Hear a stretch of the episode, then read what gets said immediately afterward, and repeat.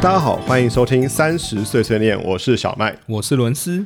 这个前面几集啊，有跟大家聊到我在瑞典当交换学生的期间，曾经到过北极的极光村追极光，而这趟极光之旅也可以说是我交换生涯的 highlight。这个这集北欧系列第三弹，就想跟大家聊聊这趟极光之旅，以及亲身体验北极生活是个什么样的一个感受，感觉就很特别。对，先前提到啊。我们是从这个南方的 Uppsala 搭火车北上的 Kiruna 这个极光村的。那我们的火车一到 Kiruna，这一踏上北极的土地啊，你真的会有一种就是前所未有的感受。就在这之前，其实我听过一个说法，我不知道伦斯有没有相似的感觉了，就是一个人哦，来到一个崭新的、之前没有造访过的地方或是城市的时候。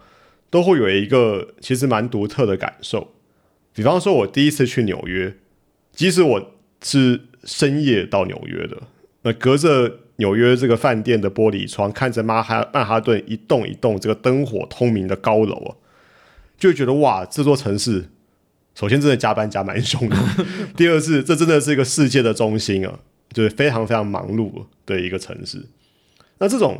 诸如此类的感受，其实它非常的个人，也非常独特。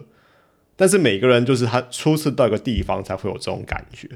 那等到你久了，然后跟这个地方熟悉之后，这种感觉就会渐渐就会淡掉。我也有这种感觉。我记得我第一次到纽约，应该是二十一岁的时候，是我被时代广场的场景很震惊，因为我觉得，哎，怎么会这么先进？就是到处都有。LCD 的广告板啊，就是互动式广告等等啊，就是商业很发达，商业非常非常发达，就真的有在世界中心的感觉。是，但是我第二次去的时候，就觉得这就是一个很普通的首都这样子，就是可能啊，当然是非常繁华的首都啊，但是那种震惊跟呃特别感就反而消失不见了。是，那伦斯，你知道我刚到 Kiruna 的第一个感受是什么吗？不知道，就会觉得荒芜缥缈。我跟你讲，其实感受只有一个字：冷。这是妖兽冷，这怎么可以这么冷的这种冷？你知道，而且这是冷到什么地步？它冷到真的，我们所有的电子产品全数失效的那种冷。电子产品还会因为冷而失效？对，因为就是那种锂电池，好像就是太冷，它就没办法使用，它没有办法正常运行。对，但是很奇怪，Android 手机都能用，iPhone 不行。哎，这么神奇？对啊，当地人呢，当地的瑞典人都说，是因为 iPhone 是在加州设计的，不知道世界上有地方可以冷到这种地步。OK，不知道真的假的。但总之哦，这个我到 Kiruna 那天哦，当地气温零下三十二度，而且那年是暖冬。听说前一年因为是寒冬的关系，这个气温低过零下五十度。呃，零下五十度是什么样的概念哦？听说就是你在二楼泼一盆水下来，水在落地之前就会结冰，这种概念。对，那虽然老实说了，我个人觉得零下三十二度跟零下五十度其实没什么太大的差别，因为都是冷，冷到会痛的那种冷，就你会感觉好像有针在你皮上面刺的那种冷。对，那顺便一提啊，这个瑞典人呢，冬天其实没有在用什么冷冻库这种东西的。因为它外头的气温其实比室内的冰箱温度温度冷得多，就真的是你打开冰箱会觉得哇好暖和，真有趣。对，因为你冰箱你再怎么样，你不会冷到零下五十度吧？零下三十二度不会嘛？嗯，对。那所以其实你在瑞典当地的社区哦，常常会看到，就是每每一家的住家外头放了一锅一锅的汤，一锅一锅的汤，真的是一锅一锅的，就他可能是前一天根本没吃完，然后直接整锅就。丢到户外去做冷冻，哇，这就是天然的冷冻库，然后就不用冰冰箱了。OK，那我对 Kiruna 这个地方的第二个印象哦，是这个天色为什么总是阴阴暗暗的感觉？那我那趟旅程其实它时间大概是冬至后两三个礼拜，所以其实它是还在永夜的期间。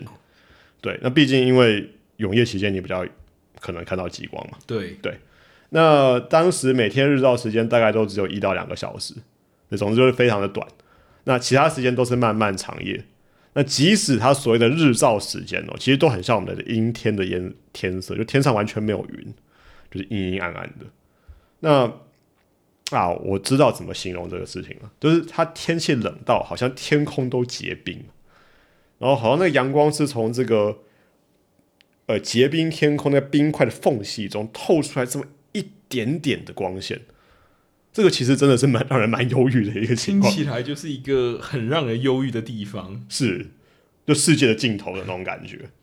那呃，我在去呃极呃极圈之前哦，曾经看过一篇这个旅游布洛克的文章，那他有提到哦，就这位这个布洛克的版主啊，他去看过极光，那他们一行人呢是在北极的湖畔搭了个帐篷，那伴随着帐篷般的这个冉冉升起的野火呢，一群人边聊天边等待着极光的到来，我听起来很浪漫，有没有？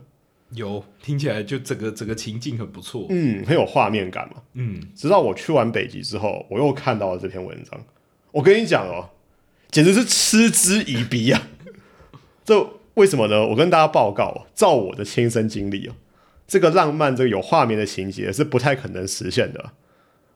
呃，不只是不可能实现，而且你只要真的这样做的话，你很可能会活活冷死。这我没有在开玩笑。那为什么呢？首先哦，北极圈内，因为它气温真的太低了，它东西非常容易结冰，就真是各种结冰啊！就开车开一开，车门就结冰；在宿舍久久不用水，水管就结冰，就一言不合就结冰。那事实上哦，我们住宿的地方，民宿的老板有帮我们劈好柴，就让我们在宿舍里头就是生火用的，听起来还蛮不错的，对不对？对啊，听起来很棒。实际上是呢，我们是在屋内生火，怎么生都生不起来，因为这些木材啊，这个在老板民宿老板运送到我们宿舍的过程当中，在这个路上就结冰，就结霜了，一层一层很厚的霜，所以你在生火之前还要先把木材退冰，大概退个一个小时才可以进入这个生火的状态。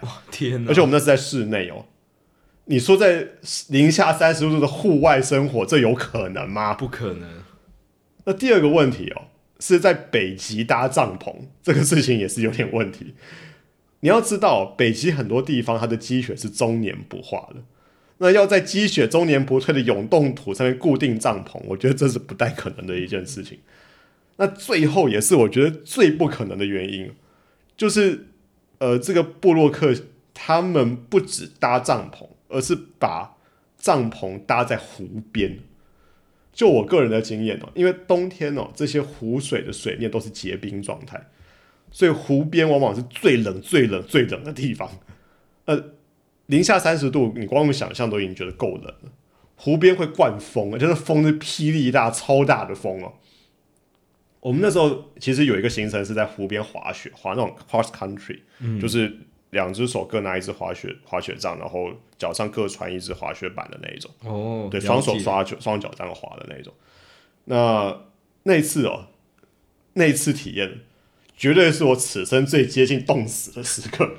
我大家想象一下、哦，我们是一群副热带岛屿来的台湾人，我们本来就不会滑雪，所以我们移动速度很慢。那个湖边那个风一吹哦，你知道什么叫鼻子快要掉下来的感觉，然后还有双手真的快要失去知觉。然后我们又不太会滑，所以我们也滑不快，所以你要逃都逃不掉。然后在这个时候就很狼狈嘛，就看到那些瑞典小孩，然后两三岁那种瑞典小孩，走路都走不太稳的那一种，居然套上滑雪板就咻一声就从从我们旁边溜过，就是就是讽刺力到极点，你知道？这是没办法验啊，经验，他们一定有丰富的滑雪经验。对，这真没办法，滑雪是北欧国家的这国民运动啊，人家气候关系也是非学会滑雪不可，这叫物竞天择？怪不得他们都是冬季奥运的大国。那我记得那天滑完雪哦，我们所有人哦都冷到一个就是超出人体极限的那种范围。就是什么叫超出人体极限呢？就是那种你会感觉到你的大脑在对你发出讯号，就哔哔哔哔哔，你快冷死了，就真的会有这种感觉。快受不了快，疯掉。那这个时候啊，民宿的老板拿了一盘刚烤好的鹿肉给我们吃，那是他早上去森林打猎来的。那我们前面的集数有分享过，就鹿肉其实是不太好吃的一种肉，但尤其是那天这个老板准备的鹿肉是在野外现宰的，所以它其实非常油腻，那可能鹿毛都还没有还没有清理干净的那一种，就上面还有有看到鹿毛还在就非常非常的粗就对了。但我跟你说，我拿到那份鹿肉之后，我想都没想就直接塞到嘴巴里面开始吃，然后我真的觉得超好吃，就是什么膻味太重了、太油啊，什么有鹿毛啊，那都不重要了，然后只要它是热的，它就是人间美味。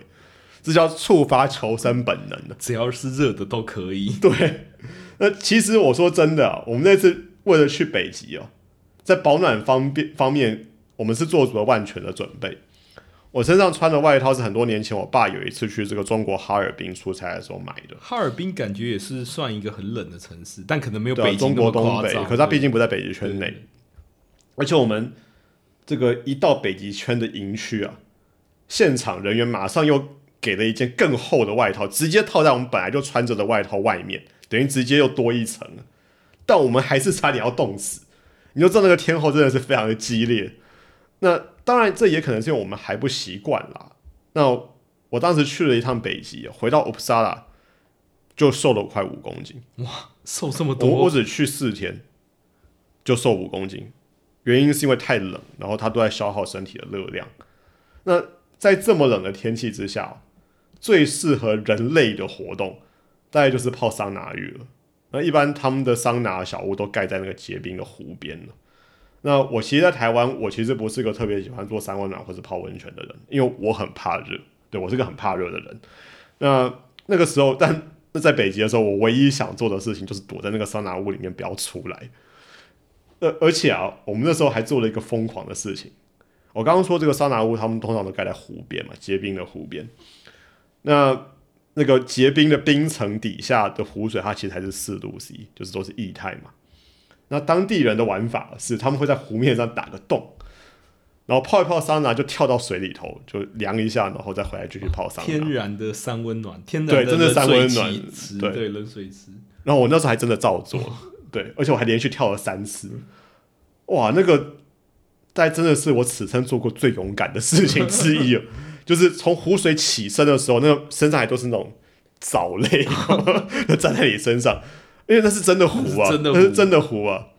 那这种跳湖这种事情，我们在台湾都不敢随便跳湖，何况在北极啊。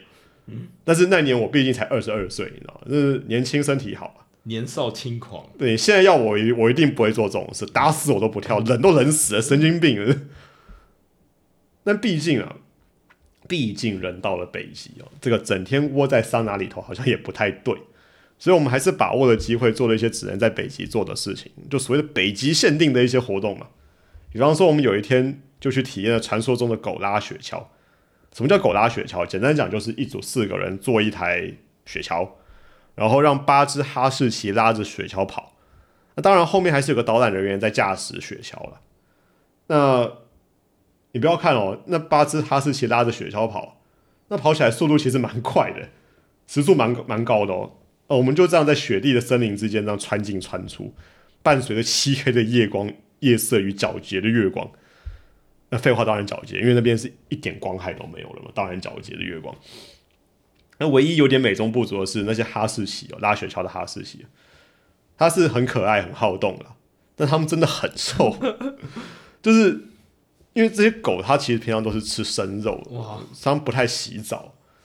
然后我印象很深，那时候边坐雪橇前面还有一只狗边跑边放屁，太 好笑了。然后我们就坐在那后面的雪橇上，所以那个屁味就整个就是迎面扑鼻而来，真的是也是很天然啦。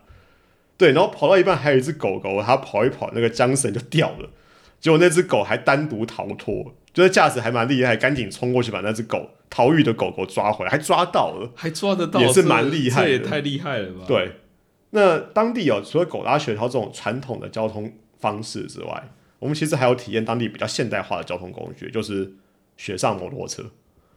哦，我跟各位报告，我此生第一次骑摩托车就是去 Kiruna 骑雪上摩托车，不是在台北街头，我这辈子第一次骑摩托车是在北极。对，那骑雪上摩托车哦，操控那台车本身其实不算难，我觉得难的是因为其实整个能见度是很差的。那我们两个人骑一台嘛，那由当地的导游带队骑。那为什么我们一定要有当地人带队呢？因为沿路上我们其实根本分不清哪边是马路，啊，整片都是白的，而且就在下雪，而且下大雪。那真的是一不小心就会要冲出赛道，跟马里奥赛车是差不多的一个概念。只是这个有性命的危险。对你可能一不小心冲到湖中间之类的。那我们那次骑雪上摩托车啊，是为了去一个很知名的景点，叫 Ice Hotel。那它是一间饭店，之所以有名，是因为它整个饭店所有东西都是冰块做的，所以它每到夏天它就会融化。那直到下一个冬天，它就又重新盖一个新的 ice hotel。那虽然整个饭店是冰块砌成的，可是饭店里头其实它气温是蛮宜人的啊，蛮舒服的，零下四度。零下四，度叫没没错，零下四度已经是非常宜人的气温。你在北极，OK，你在北极，对，不能不能计较太多。那它这个饭店呢，除了气温很特别之外，它概念其实整个概念都非常的特殊啊。那饭店除了有个冰块砌成的教堂，它举凡大小家具、椅子、桌子、吧台，甚至床，它都是冰块做的。对，当然床除了冰块之外，它底下有铺木板不然不可能整整个都是冰床，又不是杨过的躺寒冰床。对，那只有杨过有办法去睡。呃可是这都是相当相当特别的北极限定的一些奇景。北极限定的体验啊，嗯其他地方很难有。对啊，你说你在台湾盖一个冰冰饭店，你盖不起来，就直接变水了。对，但再怎么地区限定的经验呢，都比不上看极光这件事情本身的感受深刻。毕竟看极光就是我们这趟北极之旅的这个终极目的嘛，而且我们还真的有看到。那那一年因为是十一年一次的这个太阳黑子喷发活跃期，所以我们其实不止连续两天晚上都看到极光，而且那极光其实还蛮大的。对，这个俗话说得好了，正所谓世上只有两种人，一种是看过极光的人，一种是没看过极光的人。那实际上看极光的过程啊，可以说是毅力、耐力与运气的结合。那即使那年是这个太子太阳黑子活耀的年份，我们也是有这个外国同学组了两次团北上，然后经历了刚刚我我说的那些可怕的经历之后，也是没看到极光。所以这真真的是运气，运气要靠缘分。要靠缘分。那我们那几天实际在北极啊，其实有蛮多时间也是在等待极光的出现，因为我们其实无从得知几点几分确切时间点极光会出现。那第一次看到极光的情况是，其实就看到夜空中冒出了一点绿光，就是一点点绿光，然后大家就很兴奋的从我们的那个小木屋冲出去。那极光不见之后，大家又回屋内取暖。那别忘了，外面还是非常的冷哦。那直到第三次出现极光，就看到一团绿光的这种曲线，越冒越大，越冒越大，然后变成有点像夕阳的那种样子。只是夕阳是红的，极光是绿的。对，那这就是我们第一次跟极光的这个邂逅。那隔天晚上看到极光，其实它同样也是空中先出现一道绿光，那这道绿光就慢慢的越长越粗，然后越来越清楚，反正就是一根很粗的一根绿绿的。哎、你看到的是一条还是很多条？呃，先是一条，后来慢慢慢慢扩大，哦变成了很多条。那后来那天晚上，其实还陆陆续续还有一点点的极光，但我们都决定哦，因为外头实在太冷了，所以除非极光有比刚刚的还要粗、还要大、还要多，不然我们就不出去了嘛。对，这是所谓的极光自由，很嚣张哈、哦。对，这叫曾经沧海难为水啊。还有另外一方面，是因为我们前一天晚上有一个女同学洗澡洗到一半，然后突然极光来了，她就冲出去看极光，就她整个头发结冰。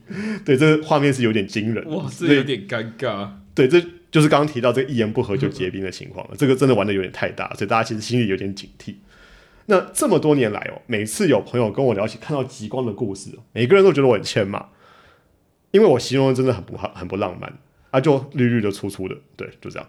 然后天气很冷，然后一直抬头看，脖子很酸。对这听起来完全不是很壮观的景象，但我觉得要用形容让人觉得一个景色很壮观，本身就是一件困难的事。呃，不是，你要知道，因为看极光不只是看极光本身而已，而是你要先前进到北极啊、或者是你去南极，就在这么极端严苛、速度会被冻死的环境之下，你其实要有知觉，你知道知觉会被麻痹，你知道吗？那再怎么浪漫，再怎么震撼，都会有一点被那个寒冷给抵消啊，这是真的。那几年前有一次啊，我有一个同事在跟我炫耀，就他在飞机上看到极光，然后拿照片给我看。那我看了一下，我就讲说：“拜托，这什么极光？这不是镜面折射吗？”那于是我就给我同学看了我在北极看到的极光照片，就是我分享在 Facebook 贴文的那一张，对，大家都服了。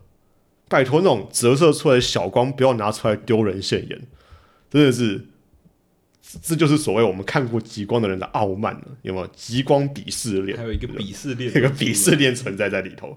毕竟啊，毕竟去极光旅行是个难得的记忆，然后充满了各种新奇的体验。尤其还看到极光，这真的是可遇不可求了。想想有多少人是专程包团去看极光，但是没看成。那我们当时是人在北欧，直接北上就看到了两次极光，说真的也是非常特殊的机缘。那这也为我瑞典交换生涯画下了一个非常圆满的一个句点。虽然当下真的等得快死掉，但是至今回想起来也是兴味盎然呢。好啦，那节目最后提醒大家，十年一次的太阳黑子喷发，算算下次也就是二零二四年的冬天，也就是明年的冬天。那如果有兴趣的朋友，可以把握机会。虽然期待越大，失望也可能会越大，这一切都是命，都是缘分。对，还好我看过了，还好欠骂的这个很欠打。对，那今天节目先到这边，感谢大家收听，我是小麦，我是伦斯，我们下期节目再见，谢谢，拜拜，谢谢大家。